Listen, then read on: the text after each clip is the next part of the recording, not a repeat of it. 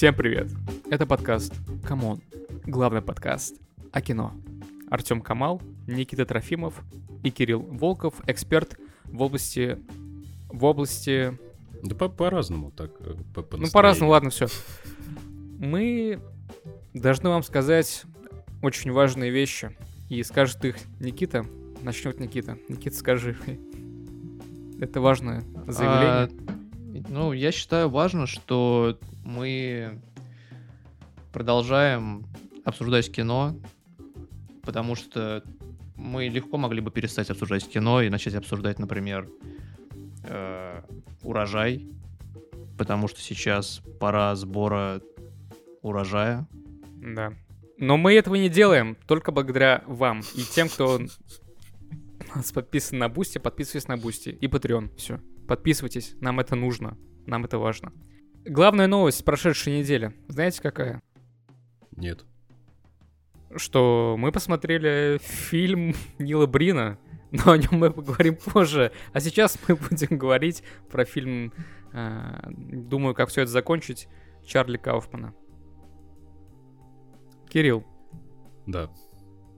ты смотрел фильм? Я посмотрел этот фильм, да.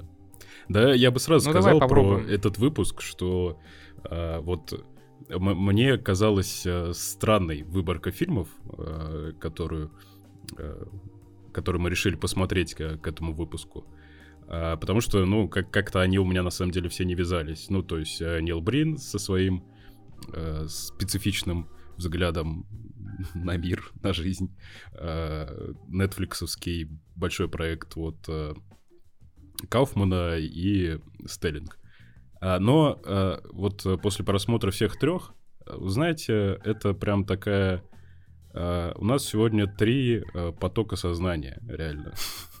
Три таких режиссерских флоу. Это их объединяет. По крайней мере, они у меня сложились в некое единое целое для этого подкаста. Да, значит, думаю, как все закончить. Фильм 2020 года вышел на Netflix.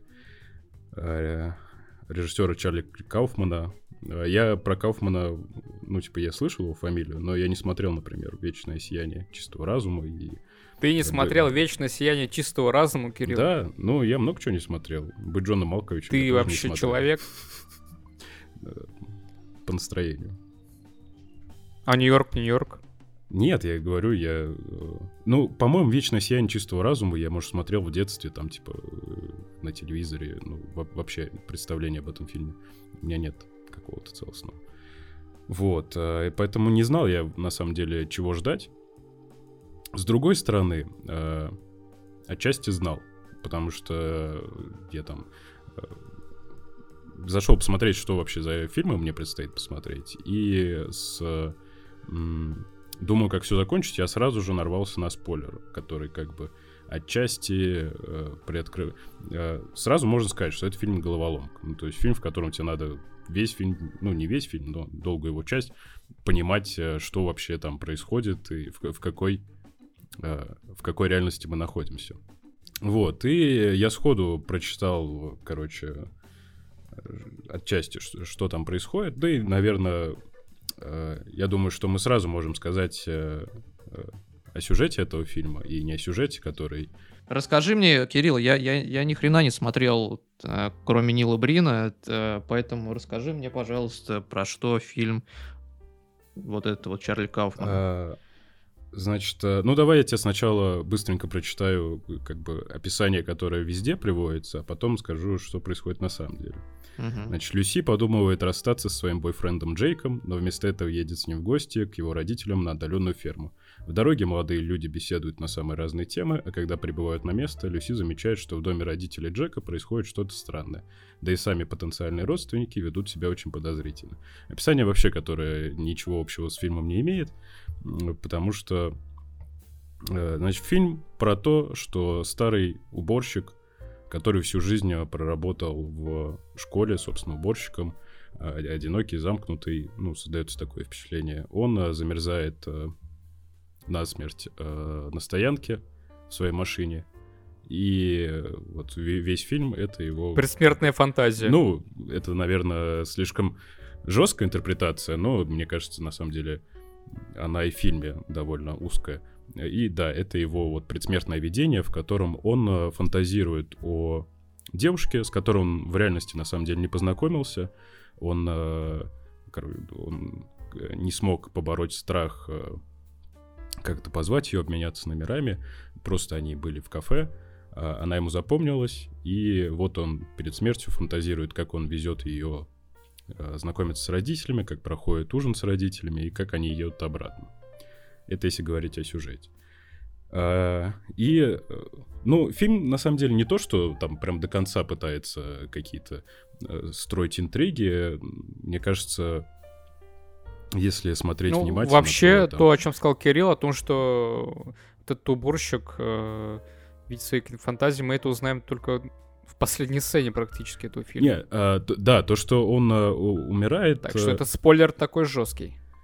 А, ну, мы же не боимся да спойлеров. Да.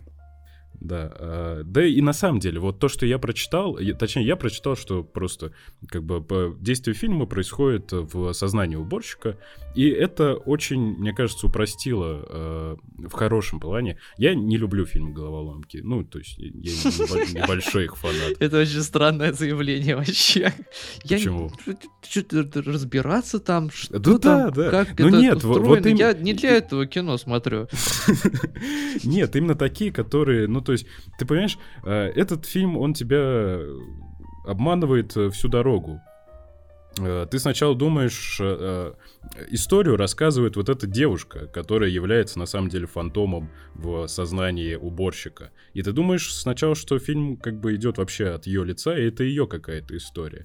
А потом происходят постоянно разные странности, которые как бы наводит нас на мысль, что что-то тут не то. Ну и где-то к середине фильма мы понимаем уже, что э, на самом деле эта история связана с, скорее всего, вот с, как, как, как его зовут, э, Джейком, э, и что как-то это связано с уборщиком, и что, скорее всего, это все на самом деле, да, что-то происходящее в сознании. Но к концу фильма он уже э, полностью раскрывается. Э, но это вот... Э, как бы э, если фокусироваться на раз, разгадывании загадок, подборе ключей, то, ну, не знаю, это интеллектуальное дрочево. Я поэтому не люблю фильмы головоломки. А, а когда ты изначально, э, ну, то есть знаешь, что что-то не то, знаешь примерно, чего ожидать от фильма, ты можешь сконцентрироваться вот не на поиске этих ключей бесконечным. Хотя, ну, то есть э, надо отдать должное фильму, он не так уж и сильно с тобой заигрывает. Все это, мне кажется, довольно органично выглядит. Ты э, начинаешь э, больше фокусироваться именно на мысли, а не на структуре этого фильма. Вот. А... Мне в, цел, в целом, мне фильм зашел. А, я, я, как обычно, смотрел комментарии э, к этому фильму. Там прям полярно разделились э, мнения э, об этом фильме. Половина считает это дикой, нудной. Ну, то есть там такие агрессивные комментарии о том, что совсем там уже все ебанулись со своим авторским кино. Это вообще непонятно что. Вторая половина восхищается, серединки нету этого фильма. Ну, э, я, мне кажется, я в серединке. Ну, то есть э, не восхитил он меня, но и не показался скучным. Э, в то же время не показался, как многие пишут, очень холодным, очень пугающим. Там реально много таких вещей, которые создают тебе дискомфорт. Там история про свинью, гниющую изнутри, как бы умирающую от того, что у нее на брюхе завелись личинки. Потом это место, где эта свинья лежит э, эти престарелые родители, которые э, постоянно меняют свой возраст. Э, супер собака, это, это мне, она мне прям понравилась, которая э, Которая отряхивается вот, вечно. Да, которая отряхивается секунд 20, и она просто как э, вечный двигатель выглядит. И это, это прям создает вот такое ощущение дискомфорта и осознание того, что что-то вообще не то происходит. Там пугающая эта дверь, много таких вещей, но при этом не знаю, у меня не было прям какого-то чувства пробирающего холода, о котором э, я видел много комментариев. Вот. Ну, А, я, я пока так и не понял вообще, что из себя представляет этот фильм на самом деле. Ну, э, вот то, что ты сейчас перечислил, это мне напоминает какого-нибудь андалузского пса или еще что-нибудь такое. Пока у меня это не сложилось в какую-то единую картину, я не, не особо понимаю вообще. А, это его Что, рассуждение... что, что я там, что я там могу увидеть? Э, рассуждения, облеченные вот в диалог между Джейком и Люси, рассуждения о э, жизни. Там много очень такого и про философию, и про искусство, и про кино, э, и про возраст, естественно. Э, это его рассуждение, реально отходящего от смерти человека, у которого этой жизни не было, который всю жизнь реально провел в наблюдении за бурлящей молодой жизнью вот этих школьников, а сам он всегда оставался в стороне. Э, И вот он умирает и представляет, какой могла бы быть его жизнь.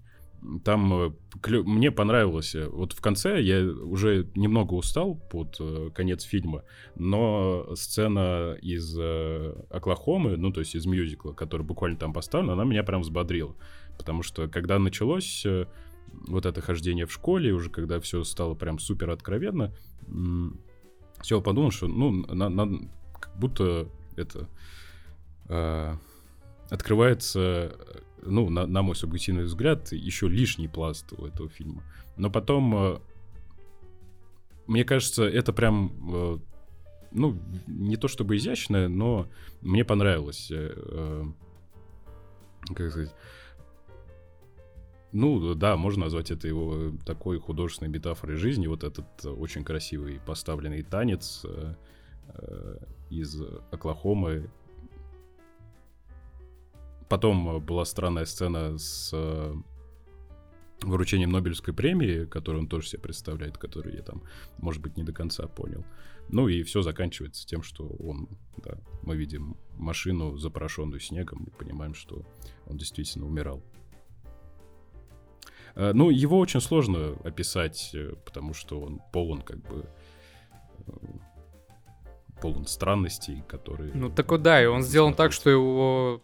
Он именно так и сделан, что его сложно описать. Его и не стоит описывать. Ну, типа, описывать пазл, это же скучно. Да, а, но вот а, за- почему этот фильм мне скорее понравился, чем не понравился? Потому что он реально создает а, такое светлое э, ощущение и желание жить после его просмотра.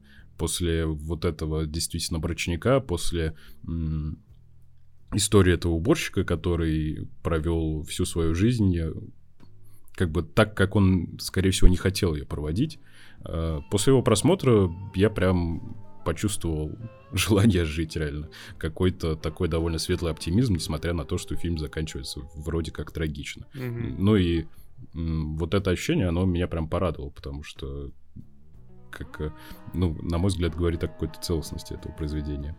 Ну и, наверное, стоит заметить, что это экранизация. Мне реально интересно, как э, на самом деле все... Ну, насколько я понимаю, э, структура произведения, она в фильм перенесена без больших изменений. И мне стало интересно почитать, как э, это реализовано словом, а не кадром. Ты будешь читать этот роман. Инна Рида. Ну, я, я добавил его себе в, в список к прочтению, но не знаю, когда до него доберусь. Что ты, Артем, думаешь? Ну, я, я не знаю, что я думаю на самом деле. До сих пор я до конца не сформулировал свое отношение к этому фильму. И я тоже где-то посередине, но скорее точно этот фильм не оставил мне желание жить. Э, И, конечно, мне, мне хотелось сдохнуть, это точно. Но то, как его описал Кирилл, мне это по итогу совершенно оказалось... У меня не так, в общем. Ну, я понимал, что я увижу, я понимал, что я увижу, я потому что смотрел фильм Кауфмана и все фильмы Кауфмана, хотя я ан- Аномализу у него не смотрел. И все его фильмы такие запутанные по принципу пазла, жонглируют этими там всякими смысловыми, культурными матрицами, и сквозь все это какой-то смысл, как правило, протекает. Э, Фильм «Нью-Йорк, Нью-Йорк», думаю, неважно, смотрели, не смотрели. Вот. э, Это, наверное, самое яркое... Это вообще первый полнометражный фильм как режиссера Пола Кауфмана, Чарли Кауфмана. И там, несмотря на все вот эти ухищрения, несмотря на вот эту смысловую нагрузку и запутанность сюжета, там выстраивается довольно такая четкая и большая какая-то... Ну, много разных мыслей, но я понимаю, о чем фильм по итогу. И мне вообще никогда не важно, о чем фильм. Я таким вопросами не задаюсь, как правило. Вообще не важно. А, но я не понял вообще, о чем этот фильм. Вот, ну, то, что сказал Кирилл, наверное, да. А, но по итогу у меня не было а, какого-то вот... Я бы не сказал, что это все вот эти сцены, все это складывается в какую-то определенную, как сказал, картину. Не знаю, у меня... Мне, я так думаю, что то, что Кауфман хотел сделать, хотя вообще сценарий-то не его, то есть сценарий его, но не его идея. А, ну, его адаптация. Его адаптация, да. А, то, что он хотел сделать, он именно это сделал, он именно это хотел, и именно это он и получил.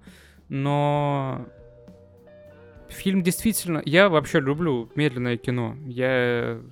я... Это кино, этот фильм сложно отнести к подобному течению, да, только моментами. Но моментами именно мне было реально скучно, я прям засыпал.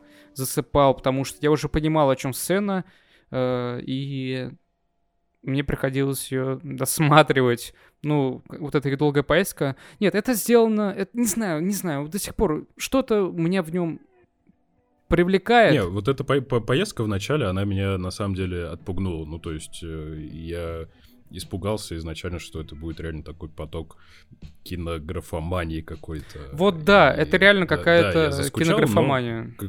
Хорошая. Потом как-то это развеялось для меня. Ну, потому что потом началось развитие всего этого. Они там чуть ли не ну полчаса, ну, может, чуть меньше. Они 20 чем-то минут, они просто едут в машине. И все это сделано так, что складывается ощущение, что они вообще никуда не едут на самом деле. Что ты видишь, что, скорее всего, это... Ну, понятно, что это все декорация, но именно такое ощущение складывается, несмотря на то, что иногда какая-то машина приезжает, они могут даже где-то остановиться, но ощущение, что они никуда не двигаются. И по-любому Кафман именно это и хотел сделать. Зачем, правда? Ну, тоже понятно, зачем. Но не знаю, не знаю. Не знаю. У меня до сих пор нету такого. Точно, точно я не буду говорить, что это плохой фильм, либо то, что это хороший фильм, то, что такого сказать не могу. Я не знаю. Я не знаю. Но э, я уверен, что этот фильм понравится вот как минимум одной категории, э, категории зрителей. Это любителям там психологизма и вот тому подобного. Вот э, там для них прям раздолье. Как бы с этим, ну, самое прямолинейное, это с этим подвалом, в котором как бы спрятано как будто что-то его настоящее, что-то так и нереализованное, э, да и в отношениях с родителями вообще вот э, очень много психологизма. Если вам такое нравится, то смотрите. Думаю, что не пожалеете. Смотрите. Любите Психологизм ли это? Звучит как скорее какие-то плоские метафоры. Да, ну, я бы не сказал, что они прям плоские. Ну, ну, типа подвал, где это что-то на уровне Нила Брина. Да нет, ты же когда смотришь, ты на самом деле у тебя восприятие от этого подвала оно очень разностороннее, потому что, ну, как я и сказал, ты не понимаешь на самом деле, что происходит, потом, когда понимаешь, ты такой, а, и получаешь вот этот кайф. А, от фильма «Головоломки». Ну, я ну, скажу, как... о, скажу вот что, что я точно... Я небольшой знаток слова Берна. Ну, знаете, да, это этот новый панжанр или жанр. Э, ну, не совсем новый. Ну, вот новые такие фильмы ужасов, которые как бы не фильмы ужасов. И у меня было ощущение перед просмотром, что как будто бы я об этом фильме знал как, как о фильме ужасов. А, да, да, да, я тоже это читал, да. и вот, собственно... Это как будто... Я точно, да, я договорю, да, я договорю, Кирилл, угу. что я точно займусь более глубоким изучением этого жанра. Ну, то есть мне хотелось посмотреть больше фильмов именно вот, слоу-бернов. Может, я реинкарнацию Ариастера я не смотрел, Солнцестояние я тоже не смотрел. Я только потому, что это фильм ужасов, я фильм ужасов с детства сильно испугался всего этого, и до сих пор я очень-очень редко смотрю все это. Очень редко. Прям за редким исключением что-то получается посмотреть. Но теперь я точно что-то посмотрю. Не, не что-то, а у меня большой интерес к этому а, явлению, под жанру появился. Но, надеюсь, надеюсь... Не знаю, ладно. Я уже сказал, что я до сих пор не определился со своим отношением к этому фильму. Но скорее все-таки, скорее оно н- негативное. Скорее, ну вот там вот с- 51% негативное вот такое. Я не э, восхищен всем этим. Вот так. Это, это вообще фильм ужасов по итогу? Или это Бёрнер, или это... Это слово что? Бернер, скорее всего, да. Потому что Блин, там нет да, никаких я бы скримеров. его Даже слово Там нету-. Он, он просто Потому что все-таки в состоянии и во всем этом реально есть хоррор аспекта. Они как бы, ну, у них есть цель тебя напугать, тем не менее, просто иными методами. Как Да. бы медленно ко всему этому подводить и душить себя вот этим всем. Мне Здесь кажется, пока тут, тут вообще нет такого. по- Он, постмодернистской солянки. он просто вот э, играется с разными жанрами, и хоррор, и триллера. Как бы есть много каких-то вещей, которые можно отнести к э, хоррору. Но цель напугать тебя, как, как будто там точно нету. Это просто Да, нет, конечно. такая реально мешанина. Ну, оц- оценку ты поставишь этому фильму, Артем? Ноль. Блин. Неожиданно. Ну, но- ноль кого из кого хотя бы. Ноль из трех. Ну, А не, твоя оценка? Я, я поставлю 10, э, 10 стариков из пяти девушек. Нет, я все-таки поставлю ему три из нуля. Вот так. Нормально. А три на ноль делить нельзя, получается, нет оценки. Безоценочно. Все сломал. Мгм. Ну а мы, друзья, слушатели, наши любимые, двигаемся дальше. И мы говорим о фильме Нила Берна. А Нила какой- Брина. Брина. Нила Брина. Нила Слоу. Слоу Берна. Слово Берна, да. Как фильм называется, я забыл. Я только на английском помню. Как-как? Судьбоносное открытие. Судьбоносное открытие. Никит, давай, расскажи нам сюжет фильма. Сюжет фильма? Сюжет фильма я вам сейчас расскажу. А насколько подробно вы хотите вообще услышать сюжет? Ну так, вкратце. всех вкратце. деталях. Потому что там можно очень-очень долго рассказывать сюжет фильма. Э, Ну, в общем, сюжет фильма непрост. Э, Абсолютно непрост. Начинается все с того, что начинается все в прошлом. Э, В детстве Нила Брина, хочется мне сказать, в детстве его героя. Э, А Нил Брин — это человек, который э, сыграл главную роль. Он играет главную роль во всех своих фильмах. Да, он продюсер, А. сценарист этого фильма. Да, да. И режиссер. А, Да. И там я видел, кстати, в одном фильме, э, в, первом, по-моему, в титрах, все указаны все должности, там режиссер, сценарист, монтажер и так далее, перечисление, перечисление, везде написано Нил Брин, потом э, освещение, э, пропуск и э, грим, пропуск. А дальше снова Нил Брин, Нил Брин, то есть там везде э, Ну, т- ну, главные должности занимал Нил Брин, кроме двух э, должностей, это осветители и гримеры. И там он указал то, что просто никого там не было. Не то, что другой занял это место. Не, а в, в этом фильме вы обратили внимание на титры в конце? Они, они меня просто... Это такая была вишенка на торте этого прекрасного фильма. Когда я смотрю, я еще не знал э, к концу просмотра этого фильма, кто такой Нил Брин. Я понимал, что, скорее всего... он- Ты, он ты всё- еще не знал? Я в процессе изучал. я, я еще не... Ну, я понимал, что он все это снял, но не понимал, насколько. И там, да, идет, э, что все, он, он всем этим занимался. Затем э, идет, пос, после актеров идет куча студий, которые там э, звуком, э, э, короче, в- вообще все аспекты, и там, наверное, позиций 15, в которых указаны разные студии, э, и они все называются НН, э, БНБ, еще как-то. И я такой, блин, что это вообще за чувак? У него какие же у него связи там э, в Америке, что столько студий реально работало над этим фильмом, а потом прям в титрах после этого идет приписка типа э, все студии, которые указаны в титрах и в ко- у которых в названии есть N или B, э, их не существует. На самом деле Нил Брин занимался всем этим сам. Я просто снимаю шляпу перед Нилом Брином. Да, и это делает фигуру Нила Брина немного глубже, чем она может казаться на самом деле. Э, Ну ладно, в общем, Нил Брин культовая фигура. А сю- сюжет, что Э, с сюжетом-то? Сюжет, да, окей, сюжет. Э, В общем, мальчик и девочка. Лучшие друзья, судя по всему. И, наверное, они любят друг друга. Ищут э, грибы. Ищут грибы и находят волшебный гриб. Или маффин, я не знаю, что это. Ну, гриб. Э, И они съедают его, ну, видимо. Или он просто исчезает. Это не ясно. Это первая загадка фильма. Что за, что за гриб? А дело в том, что это не совсем гриб. Это Шкатулка. э, сокровище. Сокровище трэжа. Э, Это клад. Они нашли клад в грибе. Вот. Э, Они съели гриб и нашли... Да, да, это первое судьбоносное открытие. Можете делать уже з- эти э, заметки. Вот. э, Внутри этой шкатулки оказывается камень. Черный камень. Э, Какая-то вулканическая порода, наверное, я не знаю. Мне кажется, аметист. А, Я хрен знает, не, не разбираюсь, но, возможно, это дало бы какое-то понимание вообще к происходящему, как-то раскрыло. А, Потом таймскип, проходит много времени. и, а, А, ну, я забыл главное, то, что девочка и мальчик расстаются, они возвращаются домой, и девочка уезжают.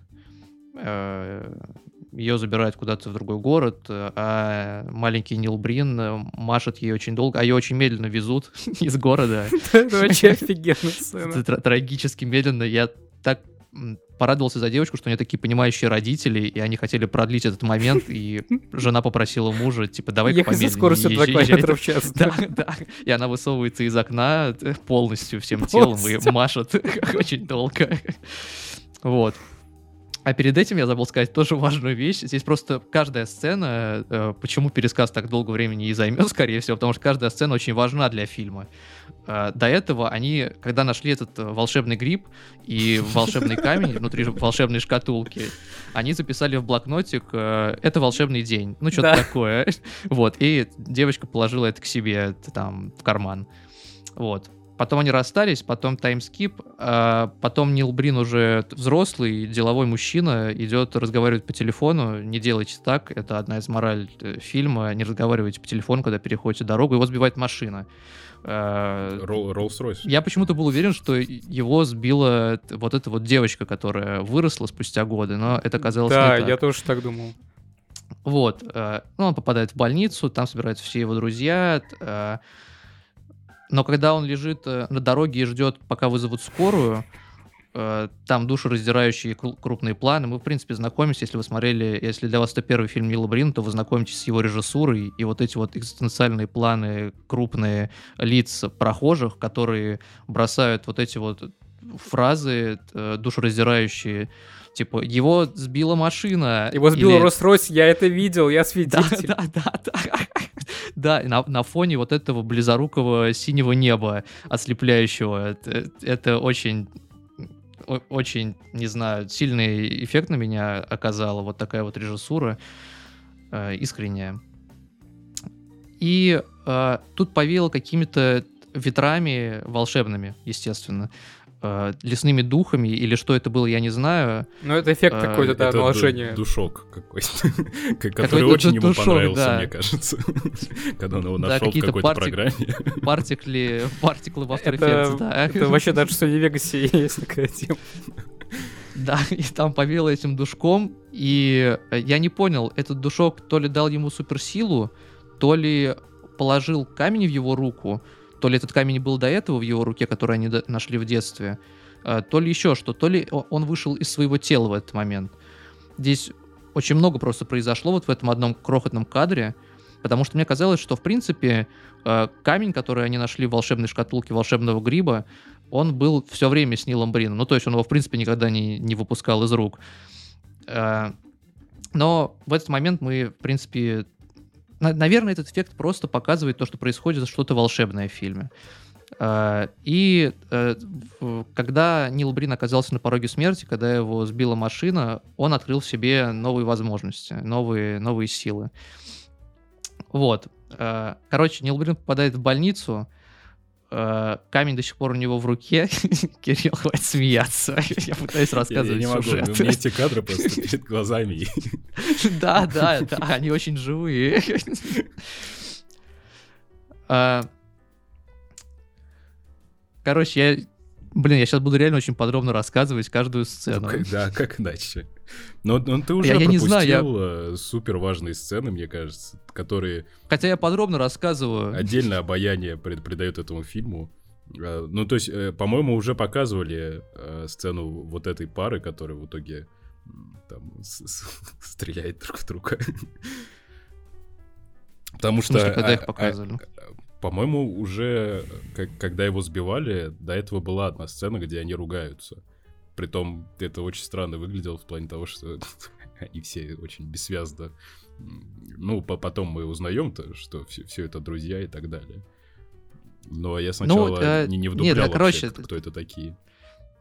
А, это, да. это вообще, это, это, мне кажется, сторонняя линия, не- немножко она сбоку, такой сайт-квест. Но Я это су- потому что супер не до линия, конца понимаю... ко- которая весь фильм, а, это ж реально там, это вступление к порно без порно.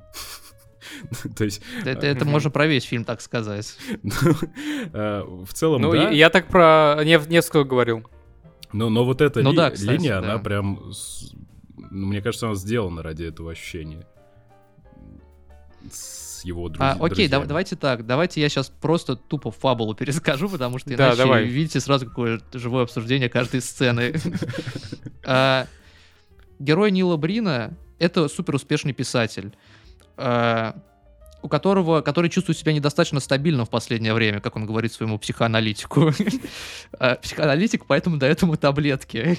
А таблетки крадет его жена и сама подсаживается на них. А, Проблема Нила Брина в том, что он знает очень много, и он с этим не справляется. Поэтому он ходит к психоаналитикам и к психиатрам. У него несколько лечащих врачей. Это разрушает не только его жизнь, но и жизнь его близких, его друзей, его жены, еще там какая-то девчонка. Это Ладно, дочка его соседей и друзей. Да, д- э, дочка соседей, которая пытается соблазнить Нила Брина, но там все пытаются соблазнить Нила Брина, будем честны. Ну, господи, как, Э, как он силен перед их соблазнением. Он стоик. А, Да.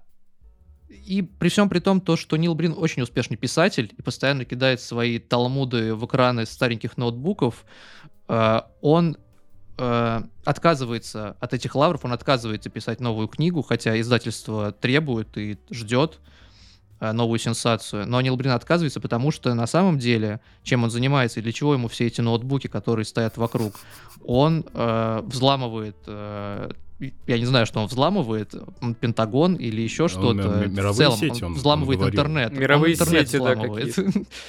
А, Национальные и международные секреты добывает Нил Брин, чтобы разоблачить э, Коррупционеров. д- коррупционеров, директора банка и прочих подобных прекрасных людей, которых мы увидим в конце фильма, и которые получат по заслугам. Они раскаются, Убьют Нил друг Брин друга. будет выступать, Нил Брин будет выступать перед Белым домом, перед этими коррупционерами, чтобы корру- коррупционеры потом на фоне этого Белого дома и чистого синего неба раскаялись вот так вот, сказали, что да, мы не правы. И застрелились. Да, и просто застрелились, и Но- но порезали они, по- вены. они и- по-разному уходят из жизни, все как бы. Да, ну, да. двое, но они двое застрелились, один э, вены себе порезал, и еще там что-то было. И женщина задохнулась в машине. Еще снайпера убили. Нет, подожди, снайпер же в Брина... Да, ой, но, но Брина? его же убили. Его убили, да. Кстати, кто его убил? А, Я что-то забыл. там непонятно. Но- А, но- ну, Там ещё непонятно, одна кто загадка. убил, но Нилу Брину нравится, что его убили. Ну, это само собой. Вот, но это вот фабула, фабула фильма. Как вы поняли, это произведение очень э, многогранное и бесконечное количество, как у Чарли Кауфмана, но в 10 раз больше, я так предполагаю. Э, там бесконечное количество пластов в этом фильме, и каждый пласт имеет значение. И как вот вы говорили про этот подвал у в фильме Чарли Кауфмана, так я вспоминаю пространство э, интернета, которое изображено в виде просто коморки, обклеенную мусорными пакетами черными. Ты, ты так И он там стоит. Это абсолютно так. Ну, типа, он э, попадает, он когда работает э, за своими ноутбуками и становится лучшим хакером на планете, он, э, как в чертоге разума, погружается в сеть, и он стоит голый среди этого бесконечного количества э, темной материи, которую очень трудно интерпретировать, и он пропускает ее через себя. Вот, а еще там большое количество стариковских голых задниц, ну, судя с задницей Нила Брина. Это Нила все, Брина, да, из обнаженки. Хорошая жопка. Да, ну и вот в этом пространстве он тоже с голой жопой стоит. Вот. А, Давайте я предлагаю э, разобраться вообще в целом, что произошло. О чем Я хочу сказать, что я до середины фильма практически я не понимал, кто эти дети. Я реально этого не понимал. Потому что... Объясню почему. Я, я понял, что, скорее всего, я понял точно, что вот этот мальчик в начале это Нил Брин, только тогда, когда к ним на вечеринку у бассейне, ну это не вечеринку, пришла его лечащий врач, который даже не его лечащий врач, но просто то- а, тоже врач. Невролог, кажется. И вдруг у нее из кармана падает блокнот, который в самом начале фильма был. И вот я понял, Он- что... Он же огромный еще. И вот Да, тогда... да, там телефон такой бип-буп, и она его достает И я реально, я только тогда мог сказать себе, да, Артем, это они, вот это они, те дети. Потому что, блядь, э, эти дети, про- вот, ну, Нилу Брину по сюжету видно, ему, ему лет 50-55 минимум, да? Э, очевидно, что когда он был ребенком, ему, было, ну, это было очень давно, 50 лет назад. Но 50 лет назад э, не было таких машин э, на фоне, когда они прощаются. Девочка уезжает на Lexus RX 300. Эта машина, вообще она вышла только в 98 году, но то, на которой она уезжает, это 2003 год, то есть э, 10 лет прошло, получается. И, типа, мальчик за 10 лет стал... Но им по 50. 18 там. Вот ему там лет 8. Семь. Ну, короче, и поэтому меня это запутало. Неужели нельзя было? Ты, ты, Ну, хотя нет, ты это- слишком это- груб э, это более- со временем для интенции Да, да, да. Да, это, это более сложная вещь, которую мне просто не дано понять. До сих пор я до сих пор не понимаю, почему. Блин, про, а, про интернет, просто почему у, у меня не, не создалось ощущение, что он выходит в сеть, когда он вот в этой черной полиэтиленовой комнате, потому что он же туда переносится, когда он целует э, блондин, ну, вот эту блондинку, которую он заново обрел. Потому что он думает о своем деле, Кирилл. Ты неужели не понимаешь, что он может быть физически и с ней, но мыслями он целиком в своей хакерской вселенной, вот в этой вот. Но она с ним переносится туда. Ну, э, блин, э, там такая романтическая сцена, которая у, ме- у меня просто создалось впечатление, так что он это... потому что, это Кирилл, он же пространство- открывает ей свои тайны. Ты я, чё? я понимаю, э, но у меня создалось впечатление, Он же никому что это не, не пространство раскрывает, кроме нее. вот этого черного камня, вот это магического мухомора этого, ну то есть... Так к- это- к- так это всё которая- связано. Ну да. Ну то есть, э, мне кажется, ты довольно жестко интерпретировал, а м, нельзя так с творчеством Нила Брина. Ну, Я тоже, я вообще даже не думал про эти сети, интернет-сети. Я, я думал, что он, скорее всего, хотел... Он думал про Линча, но он, наверное, только слышал про Линча что-то. Или видел какие-то кадры и подумал, что я тоже что-то подобное сделаю. И вот он сделал такие пакеты черные. Я не знаю. Это, это красная комната, только черная пакет. Но мне и показалось- там голый. Просто э, с камнем, да, э, но экраны, ноутбуков, на которых, э, с которыми работает Нил Брин, такие же черные, как этот камень. То есть они не, не работают. Блин, И, в принципе... Любовь Нила Брида к его ноутбукам, это вообще... Ну, то есть я, я прям середины фильма, наверное, где-то с первой трети, я смотрел и думал, зачем у вас столько ноутбуков вообще? Почему? Но по- потом, Кирилл, когда он эти начал... ноутбуки нужны для того, чтобы сбрасывать их, когда ты занимаешься сексом с своей Да, женой. по- потом, когда я И увидел... кидать в них книги. что он кидается, в них и кидается ими, я понял, зачем их так много. Потому что работает он обычно за одним, а еще там 3-4 стоят на заднем плане. А потом я еще внимательно присмотрелся, а, когда, типа, вы скинули этот фильм, я постер невнимательно рассмотрел, и вообще мне позна- сначала показалось, что на постере какие-то космические корабли вот под их портретами, что-то типа э, из Звездных войн, знаете, такой т- треугольный корабль. Э, Типа я, э, ну короче, по- постер был в маленьком разрешении, я не разглядывал, что там, и я думал, что там будет какая-то космическая фантастика. Потом, когда еще раз открыл страницу этого фильма, я увидел, что э, сколько 7 или 8 ноутбуков на постере этого фильма, и это как бы Да-ка я еще раз посмотрю. все говорит о нем. Ой, любви. Тебя не обманули. Я пришел сюда за своими ноутбуками. Да, Почему? это реально ноутбуки. Это просто ноутбуки. Ну, кстати... Паранормальный триллер. Где компьютерный хакер... Ладно, все. Я просто читал описание на этом постере. Это одна из вообще э, черт режиссуры, ре- режиссуры Ни- Нила Брина. У него, в принципе, ноутбуки фигурируют во всех его фильмах, и он с ними очень вольно обращается. Он там... Ну, типа, хакерская тема, это вот его тема, и... Не знаю, как вот... э, Как ты сказал, Артем, паранормальная, паранормальный триллер? Паранормальный триллер, да. Это э, неплохое, на самом деле, определение жанра. Нет, я, я считаю плохое, потому что, ну, это не... в Это, это Брин так интерпретирует, потому что, очевидно, постер он тоже сам делал. Ну да. Ну даже вот ну или какая-нибудь из его дизайнерских компаний. на, на кинопоиске Которых не это существует. Написано, что это фантастика, фэнтези, триллер, драма, мелодрама, детектив, и даже этого мало. Даже на кинопоиске, ну конечно, кинопоиск же важнее видение Да режиссера. нет, я говорю о том, что, ну, то есть Нил Брин работает в настолько э, мультижанровой сфере, ну, как каком-то видении своем, что, ну, в общем, сужать это как-то тоже Ну, было бы неправильно. Нил Брин, он а- а- архитектор. Вообще он архитектор, и он вроде как хороший архитектор, потому что он лицензионный. Э, Но, но он И- зарабатывал на свои фильмы э, архи- своим архитектурным трудом. Да, из этого Да. можно сделать вывод, что он хороший архитектор. Да. Ну или востребованный, не знаю. Да нет, на самом деле, я когда думал о том, я еще тогда не знал, кто он, я понимал, что, очевидно, человек никаким образом с кино никогда не был связан. Он, скорее всего, более-менее успешен а, в какой-то из профессий. И вот, это как оказалось, оказалось, что это архитектура. А, Но, Ну и- блин, э, просто понимаешь, э, Нил Брин э, выглядит, и я смотрел какие-то ролики с ним, какие-то интервью и конференции, и там видео с краудфандинговых площадок. Он выглядит как слегка такой блаженный человек. Ну, то есть, Ну да. не, то, не то, что блаженный, но не от мира сего.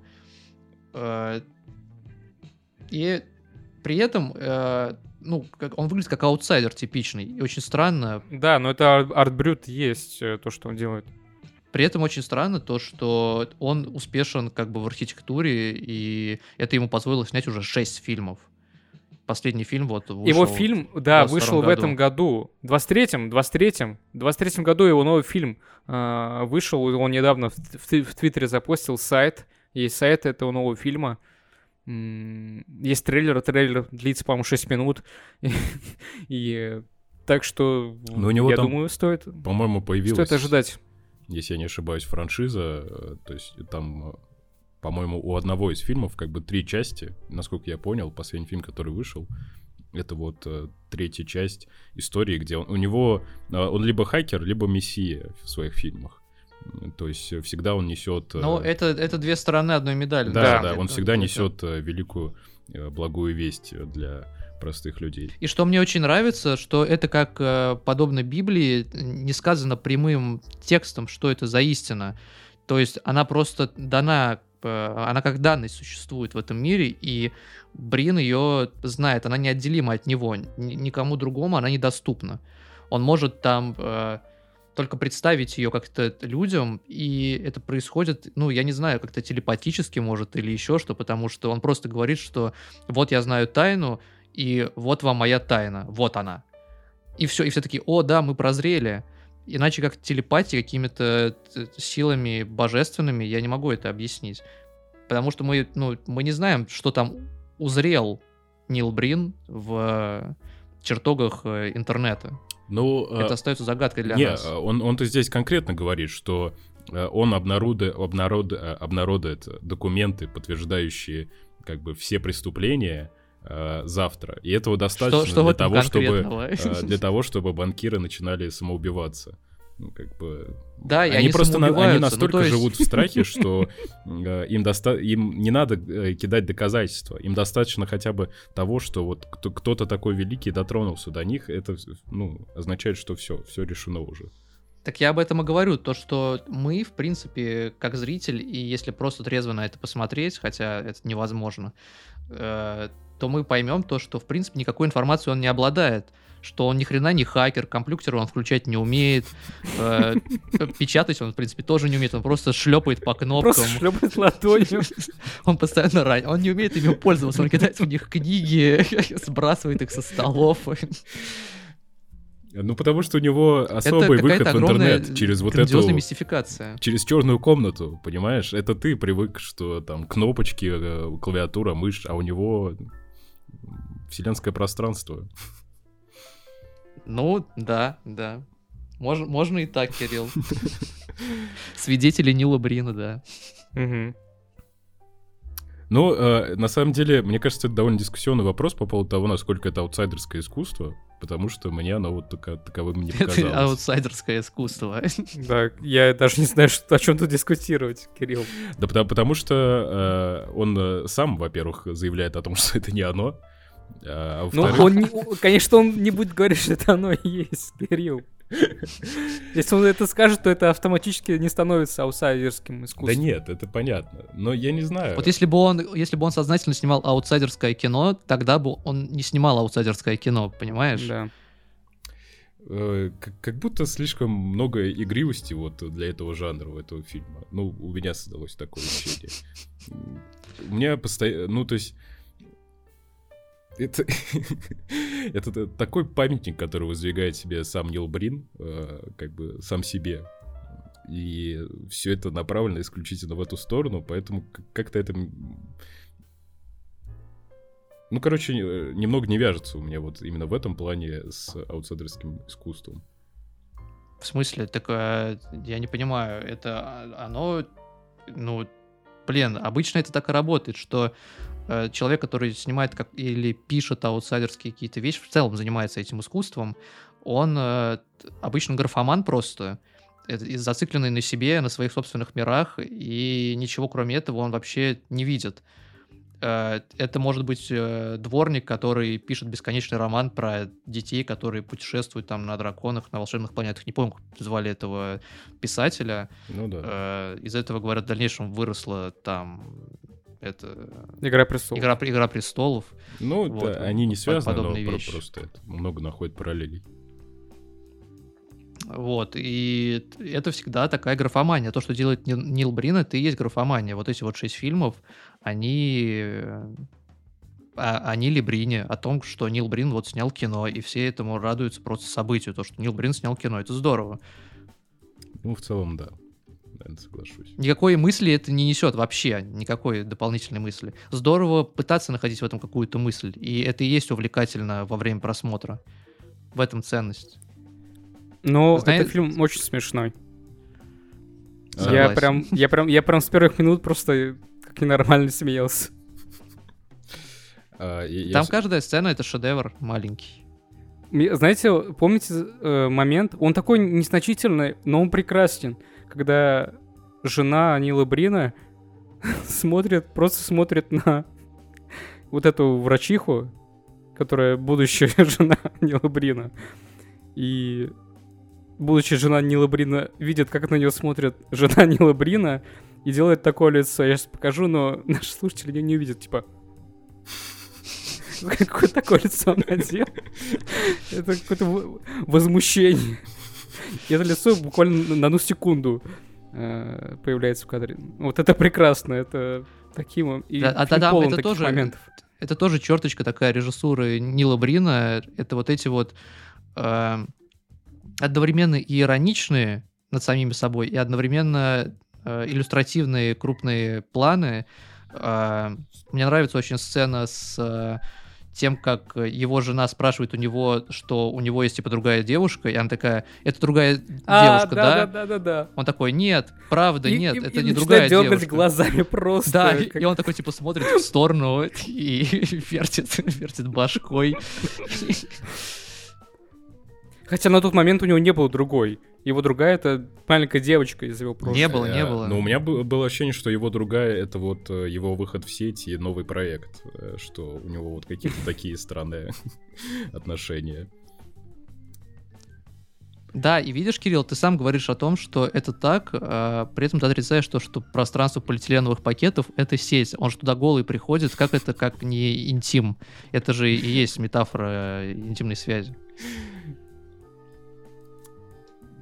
Согласен, согласен. Еще мне очень нравится сцена, одна из моих любимых, это сцена, где... Не могу. Я сейчас просто ее представил. Это сцена, где он ест салат. Это офигенная сцена. Она такая искренняя и чистая, и он там пытается изобразить счастье. Это очень редкая эмоция в этом фильме, когда герой пытается изобразить счастье, а он, ему принесли просто тарелку, где навалены листы салата, и он Да. хрустит ими так отчаянно и пытается улыбнуться своей новой девушке, которая ему принесла эти са- листы салата. Он вилкой же А еще пытается его подцепить долго, но вроде не получается. Да, и там вот эти вот, там эта восьмерка очень странная, где они переглядываются и улыбаются друг другу. Потом он ставит салат на книжную полку, на, а, на бумаге просто. И этот салат падает сразу же с этих бумаг, как и все предметы в доме Нила Брина. И его девушка, она его не осуждает за это, она смеется ему. И он такой, типа, ра- пожимает плечами. И все такие, ну, блин, вот такая у нас жизнь. Блин, ну я не Ну, знаю. фильм, фильм на самом деле тра- трагичный, трагичный. Его лучший друг, э, его убивает, лучшего друга его убивает э, жена лучшего друга. Его жена глотает таблетки и умирает. Все плохо на самом деле. Она эти таблетки этом- достала из унитаза. Да, да, кстати. Секундочку. Ну, поэтому и умерла. Блин, эм, э, для меня выделилась сцена, где, вот про которую мы уже говорили, где к нему приходит эм, э, дочь их соседей купаться. Там тоже все очень непонятно с возрастом этих людей, потому что как, как она является дочерью вот их друзей. Э, Когда... Я даже в какой-то момент забыл, что я подумал, я уже в какой-то момент просто думаю, может, это их дочь? Типа, может, это дочь Нила Брина? Запросто, я вообще не удивился. А, Ну просто вот эта сцена, когда она голая сначала купается, потом э, лежит э, в ванной с пеной, и реально как он ее э, прогоняет без э, просто не, не дрогнув ни одним мускулом. Э, Я прям видел, какое удовольствие это приносит Нилу Брину. Как какое-то болезненно извращенное. ти- Типа, э, она, она к нему стремится, такая молодая и прекрасная, но ему это не нужно. Просто. э, Ну, блин, полон, э, полон алмазов этот фильм. Но когда я смотрел, э, у меня э, проходила ассоциация с э, «Опасной полночью» из э, сериала «Офис». Это вот если бы э, «Опасная полночь» Майкла Скотта была бы э, не такой жанрово жесткой. э, А, да, я вспомнил. Ну, в общем, прям по- похожая история, мне кажется. Да, да, действительно. Я, я, я забыл название э, фильма. Ты даже название фильма Майкла Скотта помнишь, чтобы ты специально вспоминал. Нет, нет, я не так давно М. просто смотрел. М. Наверное, это лучший фильм, который мы смотрели за всю историю подкаста. Да это абсолютно за, так. За всю жизнь. Это, это такие фильмы, они меняют представление в целом о кинематографе. О жизни, о жизни даже. О, о жизни, да. Да. Я Но это, даже это стоит уверовал 100 в какой-то момент. в Нила Брина. Да. Ну, А, Ни- это, Нил Брин а, э, реально имеет свою армию фанатов в США особенно. Ты, естественно, имеет. И мне кажется, мы, мы- мы все, мы все в эту армию вступили. Сто процентов. Абсолютно, да. Надо будет устроить, э, ну, спешл или стрим, где мы смотрим все фильмы Нила Брина. И... Да, у- не, вот здесь уже без шуток. Я считаю, что я реально говорю, давайте какой-то такой стрим у нас будет, что мы будем в прямом эфире смотреть э, фильм какой-нибудь Нила Брина. Марафон, марафон фильмов Нила Брина. Месяц Нила Брина э, объявляется. Год, год. Год Нила Брина. Весь год смотрим шесть его фильмов. По- Помните э, книгу его, вот эту вот книгу, которая на подставке стоит? Э, В начале фильма и в конце он ее, по-моему, читает или еще что-то такое А, пролистывает. Возможно, Это это тоже, кстати, книга с тайнами. Э, То что, то, что он собрал, собственно, в, накопал на банкиров и подобных. Э, У него спросили, типа, что это за книга в каком-то, на какой-то конференции. Э, Спросили, типа, Нил Брин, что это за книга? А он вместо того, чтобы сказать, что это за книга, сказал, что я сам сделал эту книгу. Я купил в магазине все за 99 центов, огромное количество книг за 99 центов, сшил их вместе и окунул в ведро с чаем. И получилась эта книга. Ведро с чаем. Да. Он оставил ее там мариноваться. Э, Но э, ведь э, книги, которые он сам, как сценарий, ну, точнее, как э, писатель в этом фильме выпускает, а, мне очень понравилось две вещи, что, во-первых, они не имеют названия и ничего, это просто как, будто ежедневники огромные. А второе, то, что его писательская работа заключается в основном в том, чтобы их подписывать. Просто так он искренне это делает. книги. Блин, возможно, вот сейчас я подумал о том, что, возможно, у этого фильма есть еще один смысл, хотя, казалось бы, куда еще.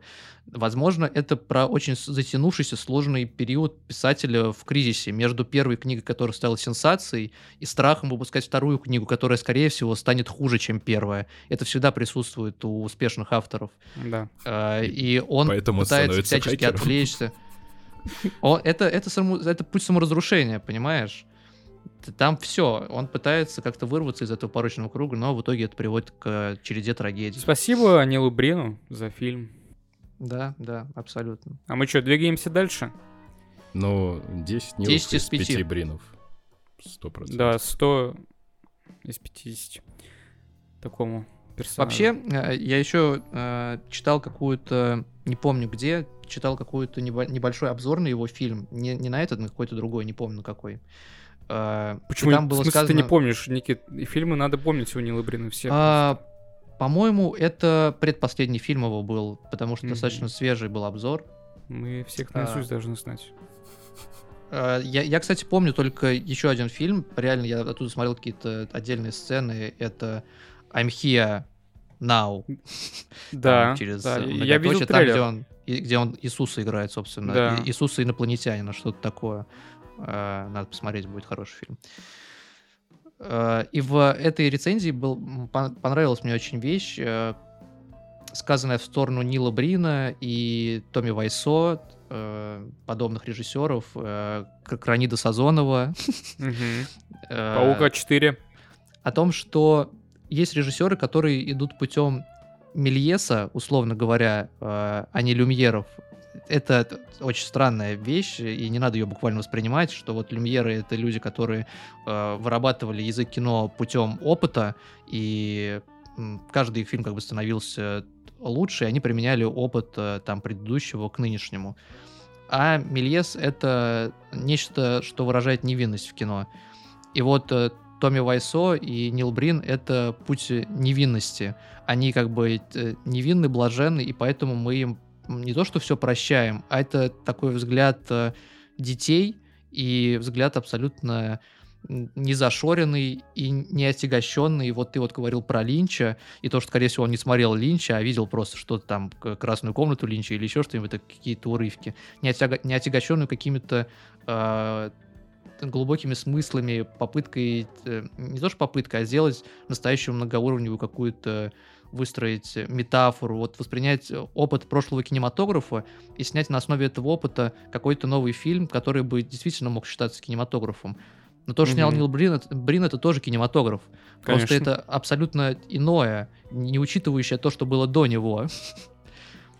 Э, Я сейчас вам покажу постер фильма Кранида Сазонова «Паук А4 пропавшие», и мы неспроста все-таки о нем до подкаста вкратце сказали, сейчас упомянули. Посмотрите на постер. О, да! Это Там тоже отсылка. ноутбук. Твою мать, это отсылка. Я сейчас просто в шоке. Блин, надо было, надо, короче, Краниду Сазонова позвать будет на подкаст. Обязательно, конечно. Ну, Да, мир полон загадок.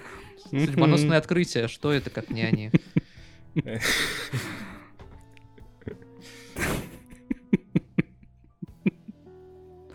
Кирилл, ты смотрел фильм «Паука 4 пропавшие»? Нет, но я И не представляю. смотри. И не смотри. Не, ну вообще можешь глянуть, но... Ну, эм, слоган мне очень нравится. Гаджеты не отпускают. Знаешь, это, это как с Дао. Это как с Дао Хржановского. Мгм. Типа, ну, для меня так, что мифы об этом фильме и какие-то урывки, они более значимые и чем само произведение по итогу. Миф Ну. Крани- Кранида Сазонова, да. Да. Идем дальше.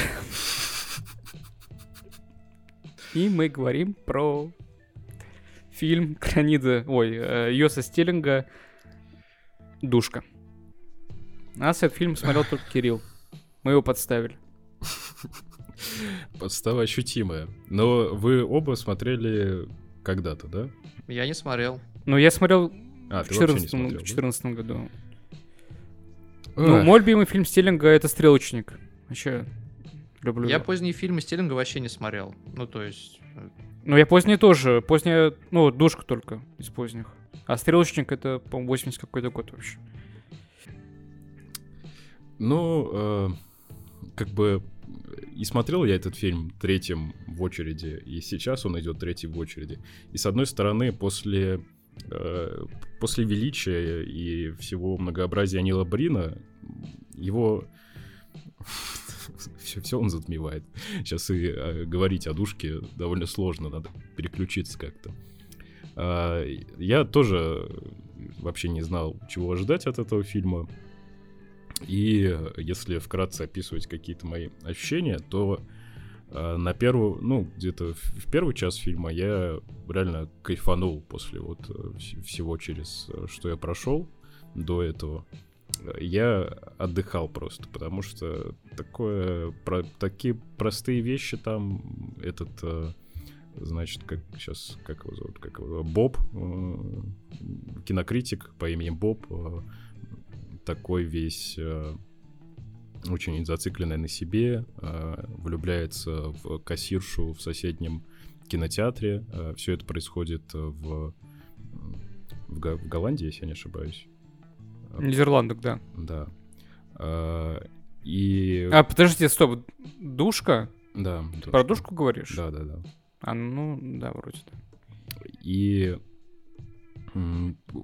там практически нет слов. э, Первые, наверное, минут 30-40 буквально Ну, несколько. стили... это, это фишка Стиллинга, у него в его фильмах практически нет диалогов. Да, там буквально несколько фраз, которые и не требуют перевода, ты все равно понимаешь, о чем идет речь. А, Но эта, ка- эта кассирша, значит, она влюблена в мотоциклиста, с которым она постоянно ругается, но все равно потом с ним уезжает, а он так э, ходит за ней, наблюдает, пытается что-то написать, у нее не получается, и вот в его жизнь приходит, собственно, сам Душка, которого играет Маковецкий, и кайфово играет, ну, то есть э, прям э, наслаждение смотреть за ним, потому что он играет такого блаженного дурачка, э, и, собственно, создается комедийная ситуация, в которой вот такой весь европейский э, Боб встречает, собственно, э, провинциального дурачка Душку, которого он встретил когда-то на э, значит, э, фестивале еще в Советском Союзе, в Украине, где-то в глубинке. Это фестиваль фестивалей фестивалей. И ему там было скучно, и он просто, чтобы себя поразвлечь, значит, позвал с собой этого душку, который просто хотел у него стрельнуть сигарету.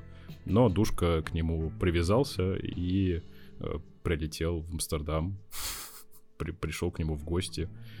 Э, я не знаю, фильм реально очень двойственные впечатления оставляет, потому что...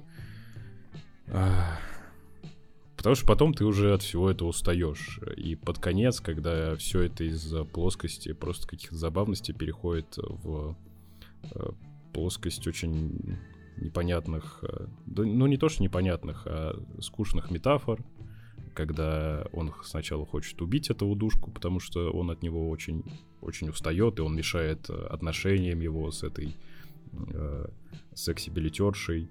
Э, и он хочет его убить, оставляет где-то, бросает, затем попадает в аварию, душка его, ему помогает, э, но затем Боб избивает душку, и душка подставляет э, буквально там вторую щеку, но когда Боб пытается его побить все равно, то душка уходит из его жизни, э, и в его жизнь приходит запустение, там буквально он, значит, сначала квартира из такой захламленной и творческой просто становится очень чистой, а затем оттуда исчезает сам Боб, и квартира буквально там дырки в потолке, падает листва.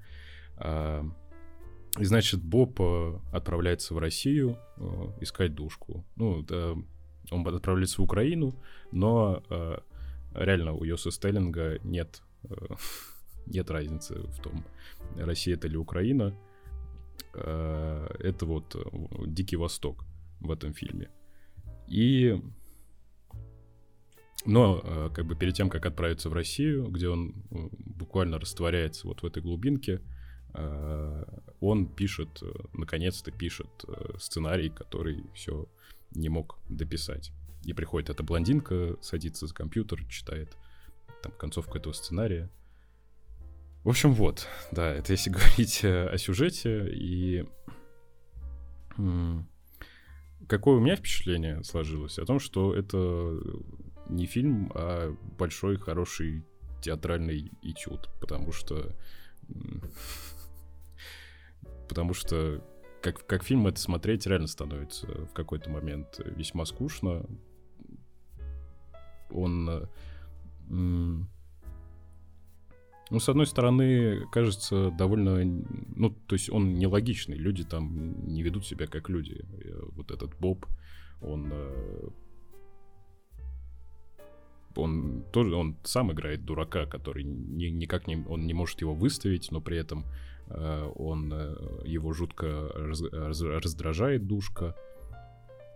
Э, и сам душка реально, ну то есть он вроде и не блаженный, э, но у него вроде и нет э, даже своего имени, потому что это Боб называет его душка, и душка принимает это имя.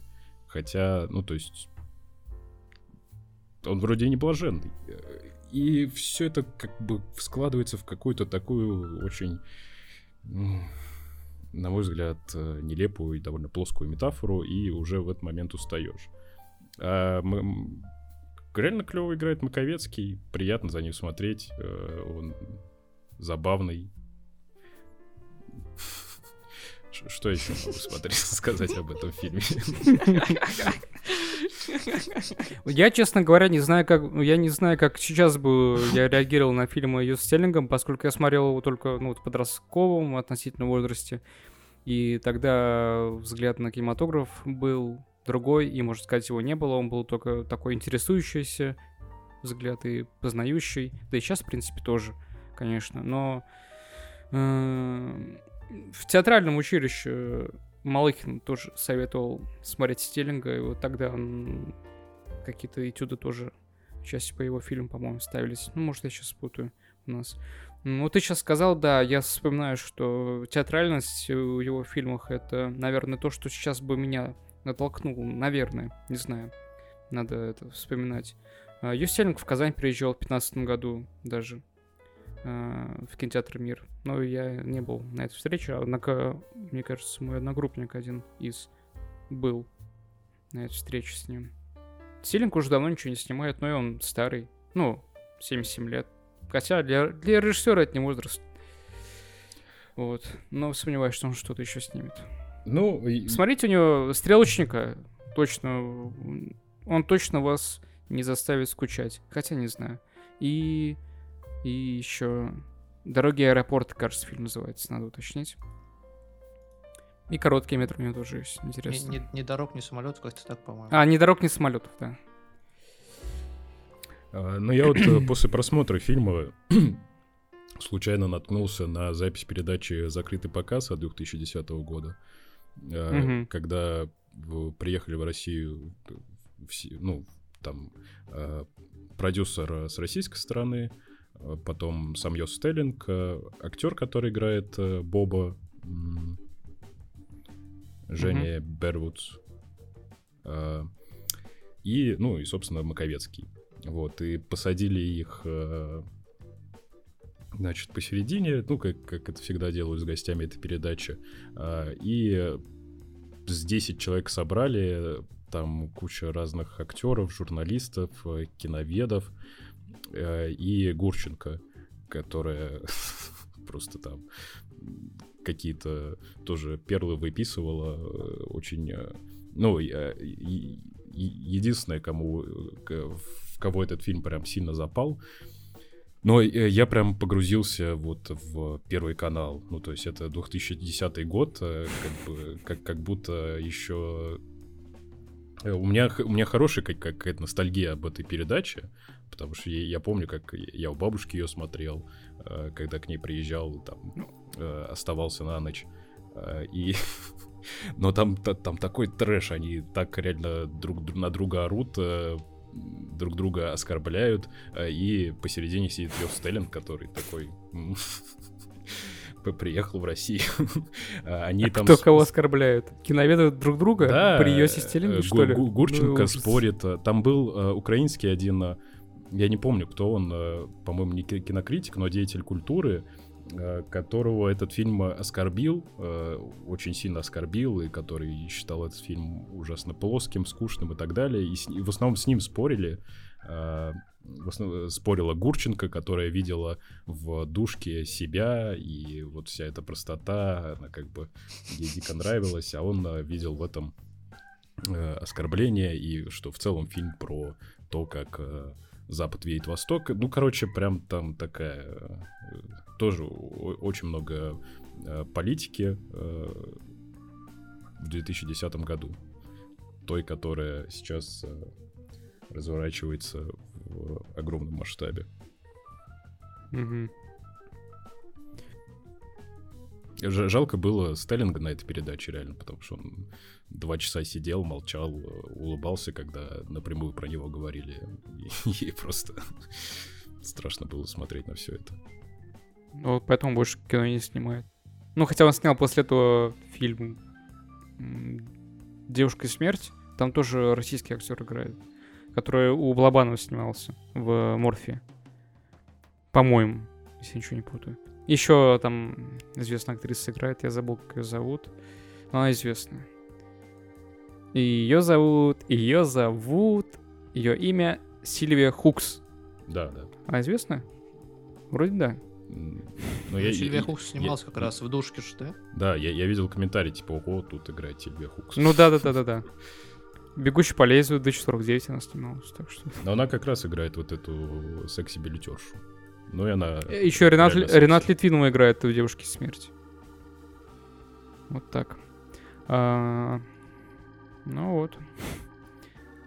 Ну ты что скажешь? Посоветуешь посмотреть нашим слушателям? Блин, ну вот... э, Первый час с- посмотрите, да, потом можете Если отключать. хотите посмотреть на игру талантливого российского театрального актера в лице Маковецкого, да, посмотрите. А так, э, не знаю, очень, очень специфичный фильм. Ну какую оценочку? Какую оце- оценочку ты поставишь, Кирилл? Ну, Нам надо Excel-таблицу заполнить. Ставь Да. оценку. э, 10 э, голландских кинокритиков из пяти провинциальных дурачков. Так и запишем. Че мы все? Ну а что нам? Ну, Можем не Нилу сам- Брина по- пообсуждать. Мо- Можем начать смотреть его вместе. Да. Я, кстати, думал, я думал, есть же э, по-моему, такой сайт, где можно запускать фильмы и онлайн смотреть его. А, вот, всем. Что-то такая тема. Но я думаю, мы уж, наверное, сможем, если стримы будут уж вместе в одном помещении, все это будем делать. У Нила Брина в фильмах стоковая музыка. Я, я помню историю, ее Стиллинг рассказывал на свой первый полнометражный фильм. У него не было денег на зарплаты актерам, и он со всеми договор составил, что, мол, если фильм вообще выйдет в прокат, то вам процент. И только на этом обещании э, как бы люди согласились у него играть. Вот. Надо Ну и в итоге- делать. Да, и я на самом деле, даже когда-то что-то такое использовал на каких-то своих многочисленных фильмах, которых нет у меня, конечно. Ну, это был подкаст «Камон», главнейший подкаст на планете о кино, о Ниле Брине. Мы амбассадоры, в принципе, Нил, Нила Брина, получается, для русскоязычного населения. Я, кстати, скажем видел подкаст какой-то. Я тоже, я увидел был. какой-то подкаст а, 2020 года, там а, Томми Вайсо сравнивали с Нилом Брином. Этот подкаст до сих пор выходит, но я еще увидел у них там YouTube-канал и прочего. Это такой мейнстримные у них видосы всякие выходят. У них там превьюшки э, какие там в 2010 году делали, вот, вот такое все. Ну и у нас просмотров больше, и аудитория у нас, качество нашей аудитории просто превышает всевозможные аудитории. Наши слушатели самые лучшие. Если хотите быть хорошим человеком, просто слушайте подкаст Камон. все, все так и решается. Ладно, всем пока. Пока. Пока.